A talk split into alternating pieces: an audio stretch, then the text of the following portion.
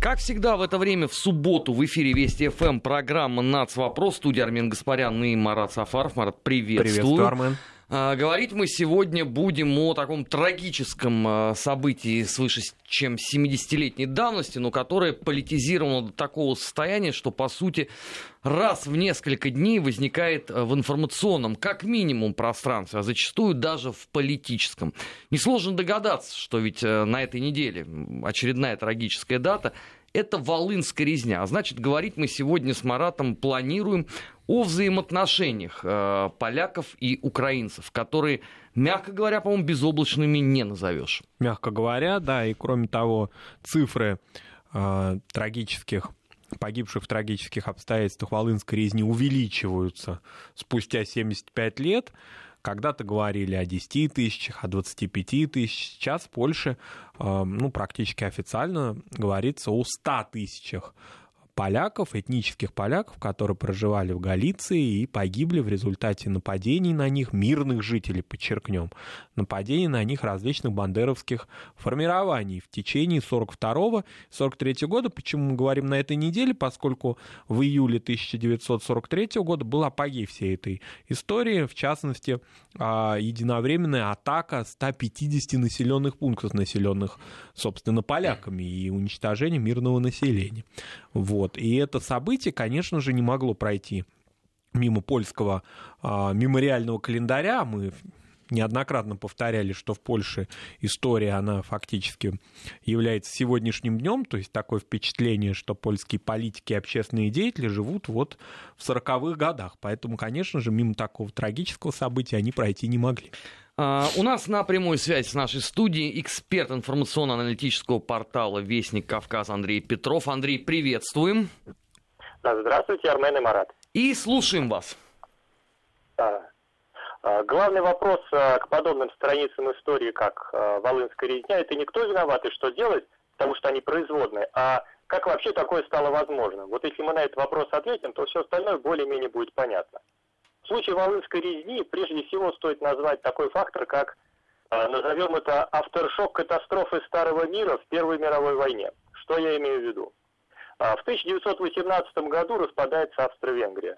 Это одна из последних империй Старого мира, когда небольшая метрополия удерживает множество провинций исключительно за счет оружия и не пытается идеологически объединить народы в единую общую нацию. И в такой империи, как только центр ослабевает, э, в каждой провинции активизируется борьба за суверенитет. Это, собственно, и произошло с Австро-Венгрией из-за истощения в Первой мировой. На ее территории образовалось множество государств, в том числе провозгласили независимость польские и украинские земли Австрии. А, напомню слушателям, что а, в Австрию с 1772 года, после первого раздела Польши, входила очень большая территория современной Украины, в том числе Львовская, Тернопольская и Ивано-Франковская области, то есть Галиция, а польский Краков был частью Австрии еще с 1846 года. И вот где образуется основа будущей Волынской резни. На одних и тех же э, землях со смешанным украинско-польским населением происходит конфликт двух национальных движений. Австрийские поляки восстанавливают Польшу, а австрийские украинцы создают Западноукраинскую Народную Республику. И те, и другие претендуют на контроль над Галицией, которая теперь оказалась ничьей, потому что власти из Австрии уже нет. И из-за этого начинается польско-украинская война. То есть гибель империи оставляет народы наедине друг с другом в условиях безвластия. А они так поглощены борьбой за свободу, что даже не пытаются договариваться с соседями. Поляки мечтают о новой Речи Посполитой, а украинцы о единой Украине. И мечты эти могут быть притворены в жизнь лишь за счет другого.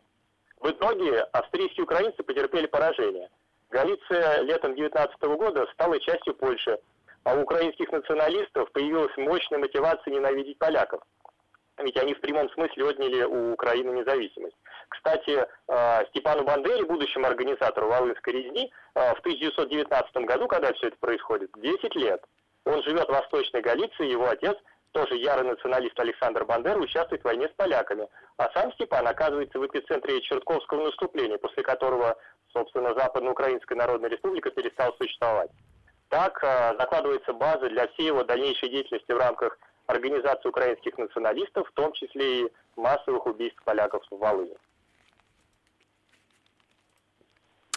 А, Спасибо, Андрей. Спасибо. Э, напоминаем, что на прямой связи с студией Вести ФМ был эксперт информационно-аналитического портала Вестник Кавказа Андрей Петров. Э, вообще, в принципе, я согласен с тем, э, что говорил коллега, но здесь, конечно, а, необходимо тоже уточнить э, некоторые моменты. Э, я, наверное, последний человек в стране, э, кого можно обвинить в той или иной степени в симпатиях к бандеровскому движению. А, но давайте все-таки скажем честно, что Степан Андреевич Бандера не мог быть идеологом, конечно, Волынской резни. Ну, хотя бы в силу того что в этот момент он сидел в концлагере. Конечно, он не возражал. Это однозначно. И действительно, его а, нелюбовь а, к полякам имеет достаточно а, давнюю традицию. Надо здесь сказать, что когда сегодня Варшава искренне горюет по поводу тех событий, но давайте вспомним, например, карательные экспедиции которую они устраивали в 20-30-е годы. Или вспомним, например, практически десятилетия, все 30-е годы, прошедшие под лозунгом санации, еще идущие из 20-х годов с эпохи а, Юзефа Пилсудского. И санация, мы же сейчас употребляем это слово исключительно в каких-то санитарных целях, ну, собственно, вот в таких целях употребляли его и польские политики межвоенного периода Второй Речи Посполитой, которые считали, что такие народы, как украинцы и белорусы, фактически не существуют. Ну, нет таких народов. Ну, белорусов вообще нет, а с украинцами надо решать проблемы. Собственно, к концу уже 30-х годов началась еще и антисемитская к этому добавилась история. А в чем это выражалось? Это выражалось, например, в недопущении преподавания а, языков украинского или белорусского в а, на территории Галиции и Западной Белоруссии, в квотировании, в недопущении, в квотировании, например, в системе образования, в выделении отдельных парт. Мы об этом знаем, есть фотографии существуют. Ведь не только нацисты фиксировали свои злодеяния, но и польские политики совершенно спокойно, и образовательные чиновники в 30-е годы показывали образцовые гимназии, где указано, где сидеть евреям, а где сидеть полякам и так далее. Поэтому отсюда, конечно, тоже эти корни идут. И я думаю, что еще одна из причин этого, конечно же, и обострение отношений город-село, которое, конечно, имело место быть, поскольку в городе, в том же Львове, например, а, или в Гродно, скажем, отношение к коренному населению, расселенному, собственно, буквально за чертой этого города было, ну, как людям второго сорта. И во Львове это выражалось особенно явно. Поэтому, конечно, когда советская власть отступила в июле, в начале июля 1941 года, а немцы только входили, вот тогда-то и началась самая жуткая история, которая, э, ну, в общем-то, по большому счету и показала лицо бандеровцев. Начались жуткие погромы, причем... Ну, это львовский хаос, погром, так львовский называемый. погром, да. Он, конечно же,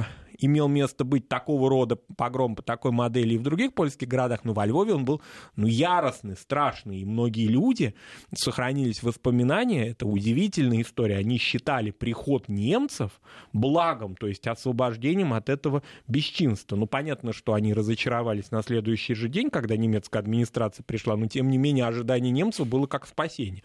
Вот такая страшная история. Поэтому все это идет, конечно же, из 30-х годов, и как прав Андрей, из 20-х, из Украино-Польской войны.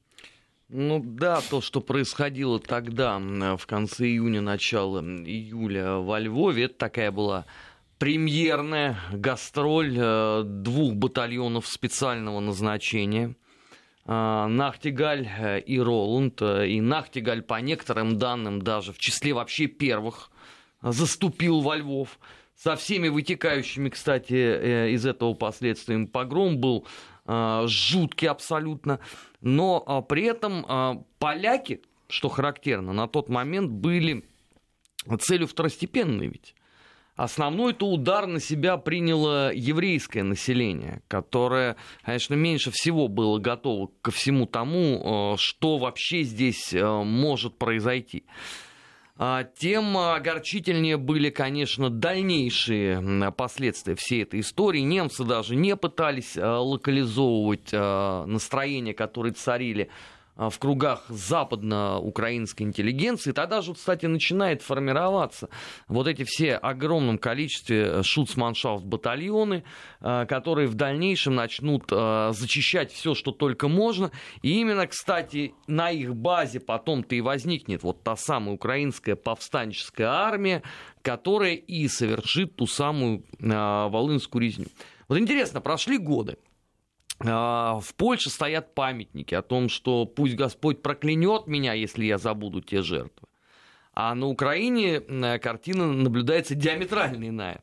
Там как раз усиленно, вот с подлинным таким коммунистическим задором штампуют памятники, мемориальные доски подавляющему большинству участников тех событий. Да, и более того, если мы э, эти события экстраполируем на современность, в 2016 году в Польше официально признан геноцид польского населения украинскими повстанческими организациями в 1942-1943 году. Это закон, он соблюдается на территории современной Польши.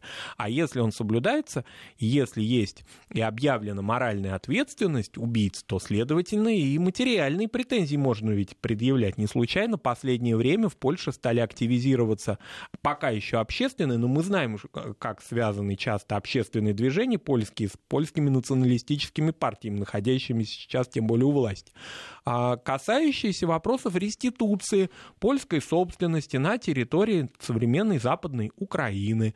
А, таким образом могут предъявляться иски. Если Украина дальше будет дрейфовать в сторону вожделенного ей Европейского Союза, то она будет обязана выполнить эти иски. Но на сегодняшний момент, мне кажется, украинские политики а, правой ориентации вообще даже, не, может быть, и слышали звон да не знает, где он, они абсолютно игнорируют информацию об этих а, достаточно важных вещах. Если учитывать, что польская собственность в недвижимости и в промышленном потенциале очень велика до сих пор, ведь очень многие предприятия в Советском Союзе на западе Украины работали еще с польским оборудованием.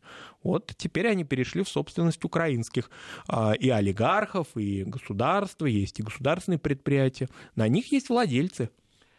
Вообще а, вопрос реституции это такая у меня вечная тема. Дело в том, что вот так в жизни сложилось, что я знал всех отцов-основателей движения российского за реституцию и в 90-х годах, и в 2000-х, и я им все время пытался объяснить, ребят, вы вообще представляете себе, к чему это все может привести? Вот давайте на примере а, нынешних польских претензий к украинцам я постараюсь максимально популярно объяснить, что это такое. А, значит, если Украина принимает закон о реституции, то есть о возвращении э, частной собственности прежним владельцам, любой человек на основе архивных документов будет э, иметь право, если документы его подтверждают право на наследство, получать назад свое имущество. Так было, собственно говоря, э, в Латвии. А другой ведь вопрос, что там сделали э, гениальную прокладку для себя они ведь, э, когда заговорили о реституции, то речь шла только о латышах, потому что э, евреев-то к тому моменту там уже по, по сути не было. Да, да, они говорили о том, что могут иметь право вот граждане, собственно, да, а те потомки людей, э, погибших на территории Латвии в годы Второй мировой войны, где они там в Канаде, в Израиле, в Соединенных Штатах, это вы там и проживаете дальше. А вот бедные несчастные, значит, пережившие советскую оккупацию латыши, вот они то и получит эту собственность. Как мы знаем, там все оборачивалось такими э, трагедиями. Ну, самые, я думаю, известные нашим радиослушателям, это история с выдающейся актрисой Ви Артман, которую, я думаю, знают каждый в нашей стране и уважают и любят. Великая актриса, и, можно сказать, символ Латвии. Но символ Латвии была выселена на дачу без отопления, поскольку, видите ли, в ее квартире, а, ее квартира принадлежала вот так называемым возвращенцам, и они не пожелали никаких заключить с ней компромиссных вариантов по аренде даже, даже. Это же не только разговор, она же не собиралась претендовать на собственность. Тем не менее, оказалась она на даче, и вот так там она, значит, в этом дачном неотапливаемом домике символ Латвии умерла а, несколько лет назад, уже почти 10 лет назад. А в Польше ситуация, конечно, гораздо сложнее, во-первых, из-за масштабов, поскольку понятно, что Латвия маленькая, а Польша огромная, и поэтому из числа этих нескольких десятков миллионов людей, безусловно, потомки жителей Креса, вот этих восточных земель, они найдутся. Кроме того, в отличие от этих горячих голов российских, которые в начале 90-х годов заявляли о реституции, у нас уже концов не найти, потому что все-таки, ну, извините, с 18 -го года до 18 2018 прошло ровно 100 лет. А в Польше почему? Ну, сколько там? 70, за 70 лет все можно найти. Кроме того, если учитывать эту... Ну, с учетом того, что все архивы-то у них. Архивы у не них. где-то, а именно в Варшаве Да, хранятся. и обостренное это чувство исторической памяти, которое вообще присуще полякам, оно, конечно, их приведет прекрасно во Львов, в Тернополь, а, в Луцк и в другие города, в которых, собственно говоря, к 1939 году основное население составляли евреи и поляки. Украинского населения а, в этих городах было очень мало. Ну, во Львове, понятно, оно увеличивалось, конечно, к концу 30-х годов. Тоже уже не нужно принимать позицию укра... Э, польских историков, которые совсем уже сейчас украинцам не дают никаких прав на проживание во Львове 30-х годов. Это неправда. Нет, Украинцы они там жили, были, учитывая, что даже разгромили подпольный украинский университет во Львове. Да, но тем не менее... обучался же. Тем не менее, это были действительно именно так студенты, это были мещане, но это не были крупные собственники. Поэтому вопрос о реституции – это вопрос для Украины очень болезненный. А кроме того, а, поляки в вопросах своих претензиях не ограничатся Галицией, например. Они просто рассматривают вопрос реституции в целом а, в пределах Второй Речи Посполитой 1939 года. Поэтому это может касаться и Литвы, например. Это может касаться очень обширных территорий. Это очень болезненно. Я конечно, понимаю, откуда эта инфекция пришла. Она пришла от немцев, а, потому что поляки же в течение всех этих лет побаиваются вот этих вот правых немецких организаций, которые еще во времена Денауэра вообще-то возникли, и они никуда не подевались. А, это немецкие организации, ну, в основном там, правда, претензии были не к Польше, а к Чехии, к Чехословакии даже, да, а, немецких судетских немцев, которых, значит, выселили, и вот они недовольны этим, и они предъявляют иски там по несколько десятков миллиардов евро, например. Ну и Польша, они, конечно, тоже не забывают. Поляки это чувствуют, ну, побаиваются, ну, потому что как-то кажется, ну, ты живешь в своем доме или владеешь какой-то собственностью, а вдруг вот в пределах Европейского Союза Брюссель господин Юнкер там придет в себя наконец и на заседании каком-то объявит, а чего это такое, судетские немцы? Пострадали, виноваты, надо как-то искать компромисс и выселят из родного дома. Поэтому, ну и как-то и поляки хотят дрейфовать на восточные, значит, свои земли, так называемые. Да надо сказать здесь, что э, поляки сами-то по этому поводу ничего не говорили. Они стоически дождались, пока слово «реституция» будет произнесено лидерами Майдана – и зацепились за это. Мало просто кто знает. Но только-только отзвучало вот это слово там э, в стенах Верховной Рады реституция. И проходит месяц, и уже оказывается, в Европейском суде по правам человека зарегистрированы десятки исков по реституции. Поляки быстренько сбегали в архивы, подобрали все необходимые документы, и вот вам, пожалуйста, Львов и Станислав – извольте возвращать имущество назад. Ивано-Франковск. Да, но это нынешний Ивано-Франковск. И я разговаривал тогда а, с украинскими политологами по этому поводу. Они ведь, когда а, говорили все время, что да, реституция это важная модель политической схемы, которая называется декоммунизация, они же не думали, что это по ним ударит. То есть они искренне полагали, ну что там реституировать, да, ну пару елей, может быть, там отдадим полякам и все.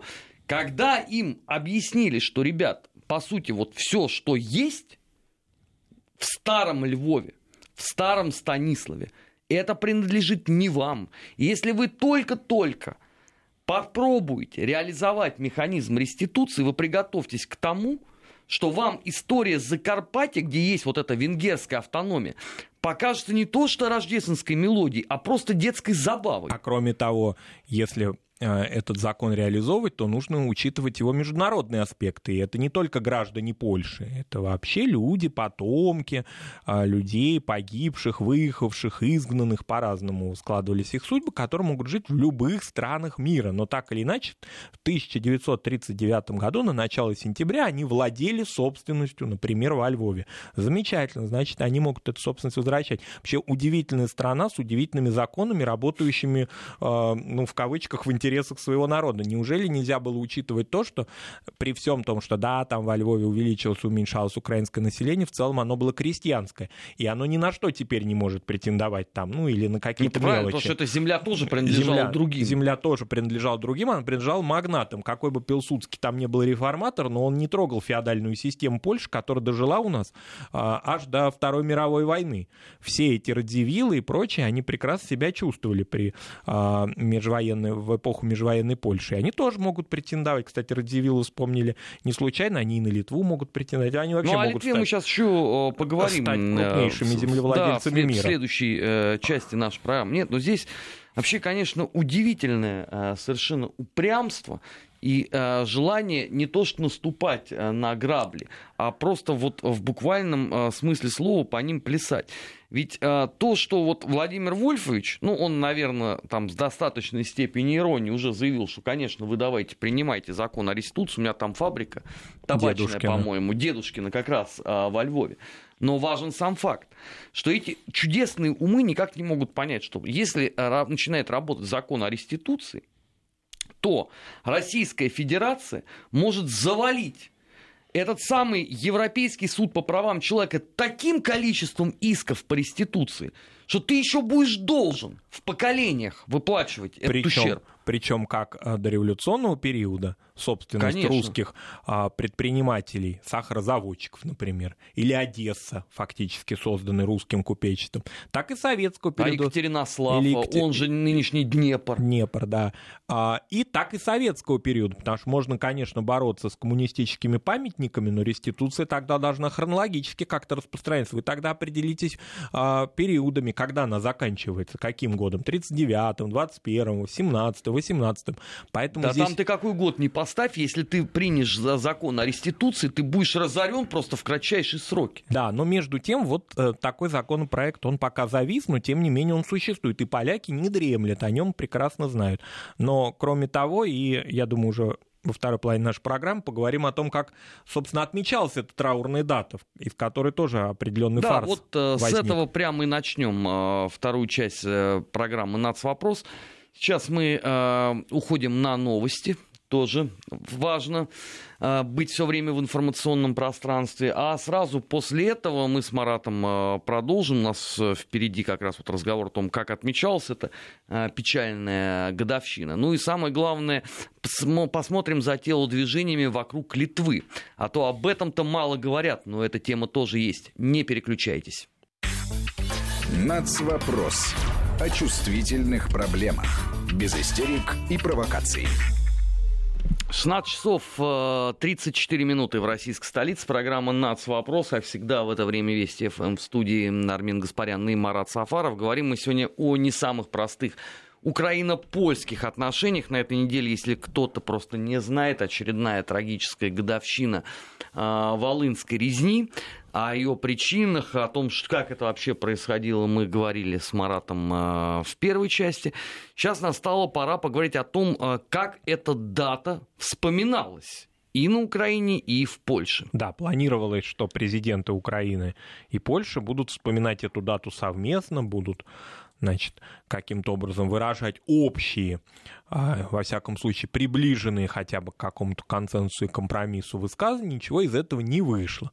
Более того... Диаметрально противоположные. Диаметрально противоположный. Более того, визит президента Порошенко на территорию Польши, в Люблинское воеводство, в село Сахрынь, где в 1944 году произошла обратная, зеркальная история, собственно, а, части армии Краевой, захватив это село, населенное украинцами, устроили там а, геноцид или этническую чистку, во всяком случае, каких-то конкретных правовых оценок этого события еще нет, но в любом случае на Украине считают, что это было убийство мирного украинского населения. И вот президент Порошенко посетил территорию соседнего государства, возлагал венки, а, и это руководством Люблинского воеводства было признано как провокация. То есть, несмотря на то, что, казалось бы, где Люблинское воеводство, где президент другой страны, но, тем не менее, в Польше а, руководитель вот такой региональной структуры обвинил президента Украины в провокативных а, действиях на территории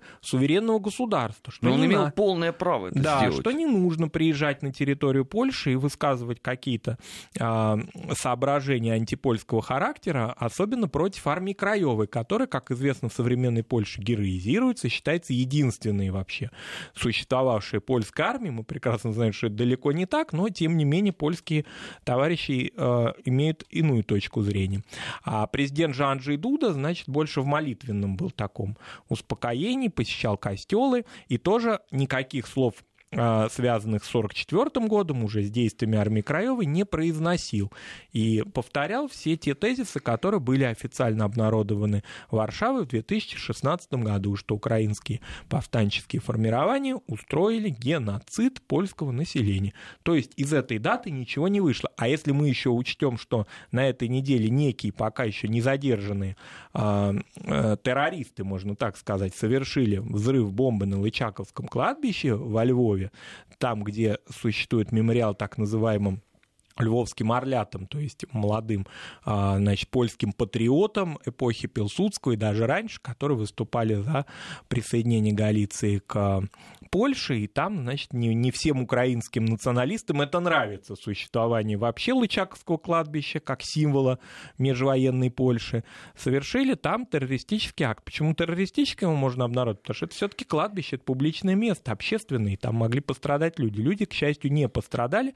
Таким образом, неделя примирения прошла как неделя, ну, слава богу, никто не погиб. Вот только так можно выразиться.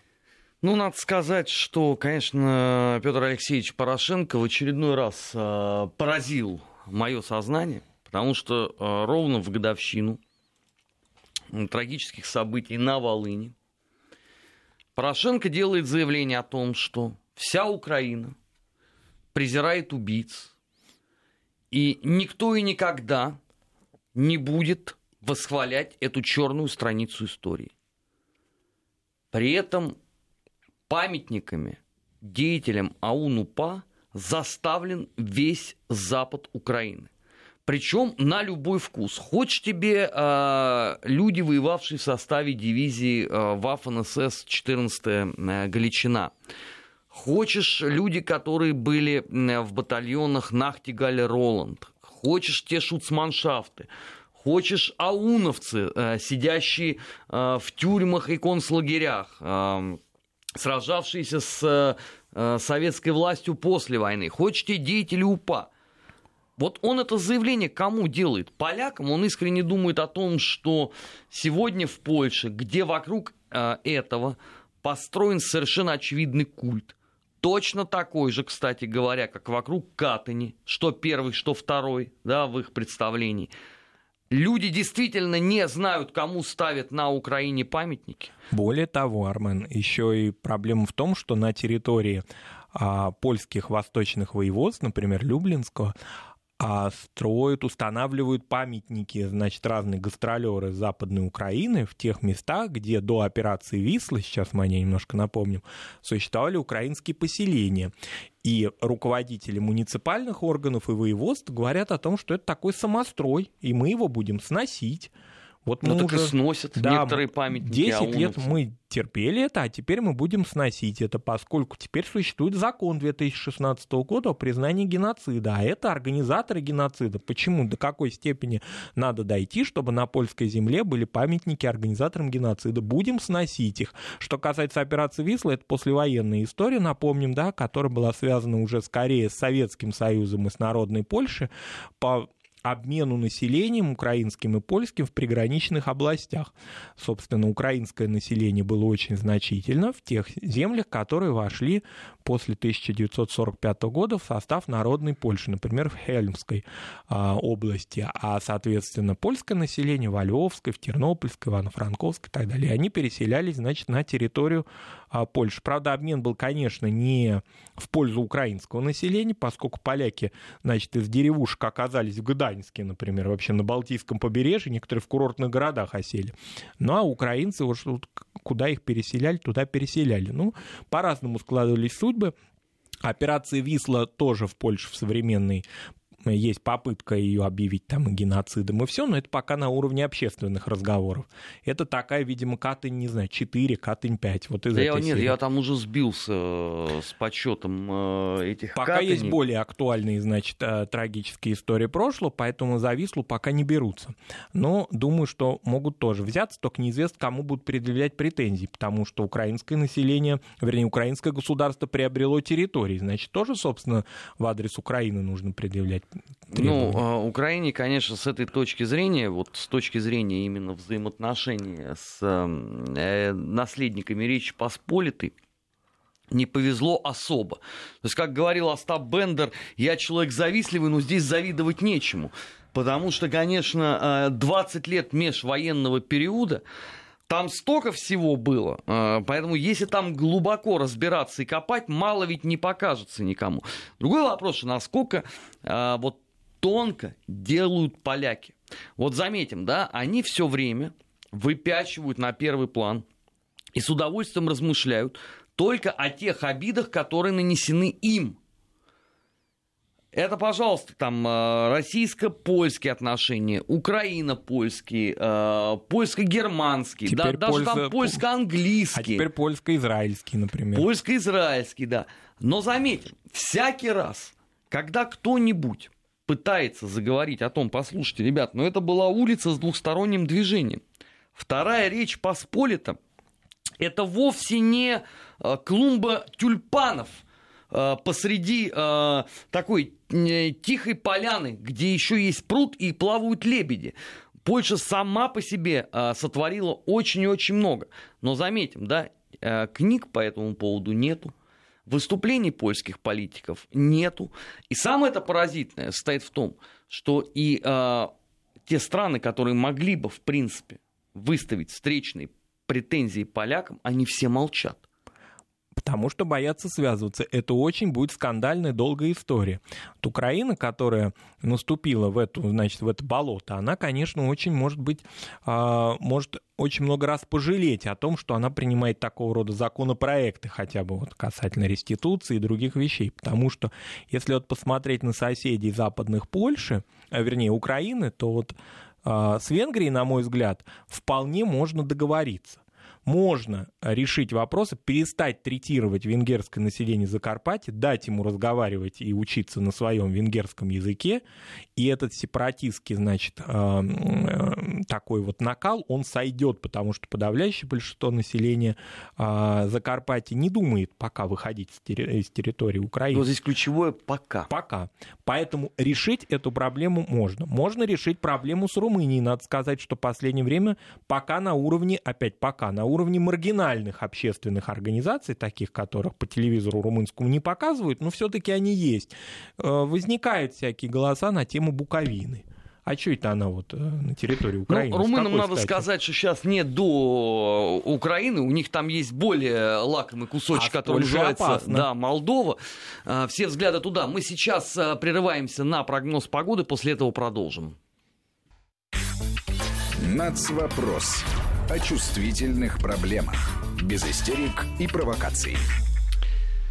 16 часов 47 минут в Москве. В эфире Вести ФМ программа «Нац. Вопрос». Студии Армен Гаспарян и Марат Сафаров. И переходим мы к третьей части. Ну, помимо сложных и запутанных э, украино-польских отношений, есть еще фактор Литвы. Конечно, а, Литве с этой точки зрения особенно в исторической ретроспективе не повезло, потому что два самых крупных города, начиная со столицы Вильнюса, и я имею в виду, и, разумеется, Каунас, в девичестве были ничем иным, как Вильна и Ковна, на которые поляки точно так же претендуют морально, и которые изображают на своих новых загранпаспортах. Кстати. А если мы возьмем еще Клайпеду, которая была мемелем, да, долгое время, то картина просто маслом будет. Да, там только Тракайский замок один останется, наверное. А, здесь очень интересно, да, эта тема уже годовая, такой не, не, такая она не свежая, но периодически активизируется. Это тема паспортов.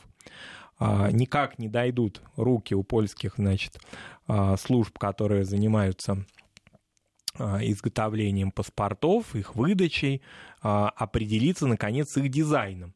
Поскольку в прошлом году, как раз год назад, ну или в конце лета, скорее, 2017 начале, осени 2017 года возник такой, можно сказать, международный скандал, поскольку в дизайне польских паспортов газета «Выборча», значит, в этих проектах увидела а, какие-то очертания, с одной стороны, Лычаковского, уже сегодня упоминавшегося кладбища а, во Львове, и а, костелов, находящихся в Вильнюсе.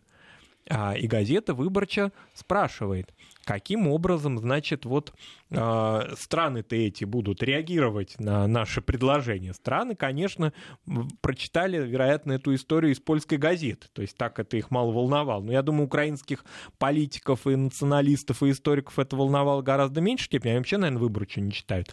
А в Литве вроде бы почитывают, но между тем отреагировали достаточно вяло. Это, конечно, такой ход это определенный ход, потому что долгое время, ну, например, в 90-е годы при Валенсе, при Квасневском не было разговоров о, о каких-то поползновениях вот таких в сторону Кресов и в сторону Литвы. Более того, модной было среди либеральных польских историков и журналистов а, такая концепция или тезис Ежи Гидройца, знаменитейшего польского журналиста в эмиграции, издававшего а, журнал «Культура» в Париже, о том, что поляки, забудьте о кресах, то есть двигайтесь вперед. Ну, была такая история трагическая, мы потеряли значительную часть территории, надо перевернуть эту страницу, налаживать отношения с украинцами, белорусами, литовцами и русскими, кстати говоря, и э, дальше развивать современную, уже независимую с 90-х годов постсоциалистическую Польшу. И Гидройц был моден. Вот этот тезис я сам слышал о том, что вот все на него ссылались и говорили, какой мудрый, значит, парижский наш иммигрант. А теперь это все забыто, потому что уже в течение более чем 10 лет у власти в Польше находятся националисты. Они гидройцы не читают, они считают, что это ревизионист какой-то.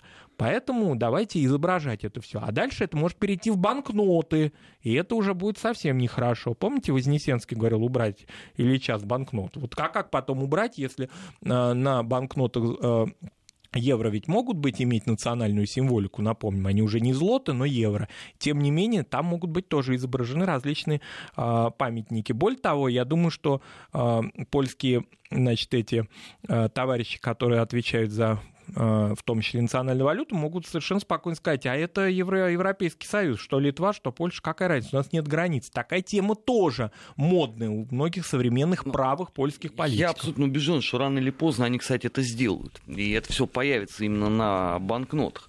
Потому что здесь же история очень простая. Если ты сказал А, тебе надо говорить Б. А поляки уже не то, что А и Б произнесли, а, по-моему, уже дошли до середины алфавита а, с этой точки зрения. Но вот интересно – вот они предъявляют э, претензии свои на части, которые действительно входили в состав э, польского государства, вот той самой Второй Речи Посполитой. А у меня вопрос, но если вы такие все принципиальные, если вы такие честные, чистые, да непорочные, и на вас пятнышка нет, только вот так вот мыльцем детским помыть и снова блестеть будет, а вы Германии не хотите земли начать отдавать? Ну вот, например, э, земли Нижней Силезии – которые были присоединены к Польше по окончанию Второй мировой войны. Никакой речи Посполитой они не были. Ну или, например, наша замечательная матушка-государня Екатерина II родилась ведь не в Шецине, а в Штеттене. Да. А, да, памятник ей разрешили поставить польские власти.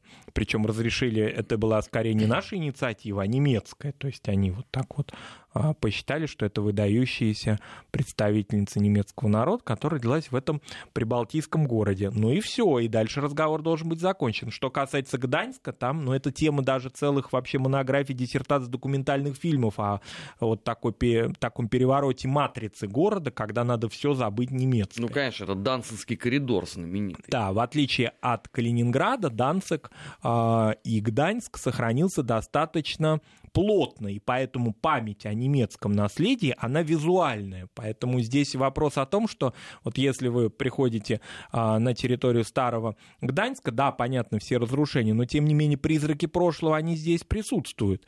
И кроме того, сейчас, когда границы открыты, немецкие туристы, значит, наполняют эти улицы немецкой речью не то чтобы они по-хозяйски себя ведут, но во всяком случае они воспринимают это как часть исторического немецкого наследия. А совершенно очевидно, что партии «Право и справедливость» это не с руки вот это все слушать. Ведь Гданьск это не немецкий город, это город Леха Валенца, солидарности и всего того, что создало вот современную политическую картину Польши. Ну что логично абсолютно. Вот говорят же тупицам, что кто сеет ветер, всегда пожинает бурю. Вот если вы начинаете заводить в международной политике вот эти очень сложные разговоры о том, кому и чего должно принадлежать по праву, что и кому принадлежало ранее и должно принадлежать в дальнейшем, вы приготовьтесь к тому, что рано или поздно вопросы начнут задавать и вам в том числе. Ведь э, у поляков с этой точки зрения тоже, извините, э, белоснежное личико в изрядном пуху находится. Там же еще э, вопрос есть э, по землям, которые переходили согласно Мюнхенскому сговору. Мне очень нравятся по поляки вот эти вот полоумные, которые бегают у нас по отдельным э, программам. Говорят, мы извинились. Перед кем? Перед Чехословакией. Я говорю, перед какой Чехословакией? Теперь их две, во-первых. Вы перед кем извинялись? Перед правительством Чехии, перед правительством Словакии. А перед Россией, перед русским народом вы извиниться не хотите? Говорят, мы извинились. Я говорю, перед кем? Перед православной церковью. Я говорю, перед какой? Да, и самое главное, что очень э, важной такой фигурой этих отношений и таким примером для подражания, я очень часто вижу эту фотографию старую, 70-х годов, колено преклоненного Вилли Бранта в Варшаве. Вот, ну, значит... Валшиц Беркинау, да, да, это очень известный кадр. Да, вот это как бы, вот так надо поступать, считают поляки, вот так надо. То есть там речь не идет о том, что Вилли Брант извинялся не перед э, социалистической Польшей, а перед жертвами э, нацистского режима вообще-то, а, и чтил их память. Вот так надо, вот это прямо пример, он воодушевляет удивляет поляков, немецкий политический деятель, он, значит, встал на колени в Польше. Как бы хорошо было бы, если бы все, значит, с Востока и Запада, значит, все бы встали на колени, и госпожа Меркель, наверное, тоже где-то А там... сами поляки не хотят э, вот. встать на колени? И вопрос о том, что при Вилли Бранте и при польских руководителей того времени были определены восточные, а, значит, так называемые восточные договора и определена граница между ФРГ и э, ГДР и территории социалистических стран, Польши и Чехословакии, вот этот момент, он упускается из виду. То, что вообще-то эта проблема была уже решена, то есть к ней возвращаться не нужно. И современное немецкое руководство, а, собственно, что оппозиционное, что находящееся у власти, что коалиционное, неважно какое оно, совершенно не собирается эти темы поднимать и не собирается ну, Одна партия только ну, одна партия, НДП. Да, да, и кроме того, существует еще, конечно, вот эти так называемые, да, мы их называем маргиналы, ну, не маргиналы это тоже такое слово полка о двух концах. Они иногда могут, например, на земельных выборах получить определенные голоса. Так Здесь вот... главное, это боль и печаль состоит в том, что если поляки начнут это реализовывать, то все другие, посмотрев на это, могут сказать, послушайте, но если это позволено одним, а мы чем хуже? Да, и самое главное, что немцы, вот это пока еще, да, организации, которые настроены против Чехии, скорее, вот эти вот выселенные, при э, Бенеше в конце 40-х годов из Чехословакии, э, немцы этнические, они пока, значит, рассчитывают чего-то с Праги срубить. Причем, еще раз повторимся, там какие-то суммы астрономические. То есть это суммы, ну, они могут доходить там до нескольких десятков миллиардов евро. Но они вспомнят и о Польше, там таких тоже пострадавших много. Причем это люди, уже внуки и правнуки, это профессиональные такие политики. Они, их ниоткуда никуда не выселяли, они прекрасно все жили на территории ФРГ. Но теперь они эту карту поднимают, и она достаточно сильна. Причем сильна она не в экономически не развитой, как любят в Германии, говорят, восточной части, а очень даже хорошо они себя чувствуют в Баварии, например. Ну, к огромному э, сожалению, э, вот э, поляки с этой точки зрения, конечно, являются не люблю я это словосочетание приводить, но э, Черчилль все-таки, наверное, был прав, назвав их определенным хищником Европы. И удивительно, конечно, что люди стараются, в принципе, не э, подумать на два хода вперед. Вообще во что все это может вылиться. И самое главное, что у них берут примеры их соседей, которые тоже не думают на эту тему. Да, но это их, видимо, вообще не волнует э, совершенно. Это была программа «НАЦ. Вопрос» в студии Вести ФМ. Э, мы с Маратом Сафаровым прощаемся с вами до завтра. Завтра в три часа мы продолжим наши политико-исторические обзоры в эфире Вести ФМ. Вас же ждет футбол. Не переключайтесь.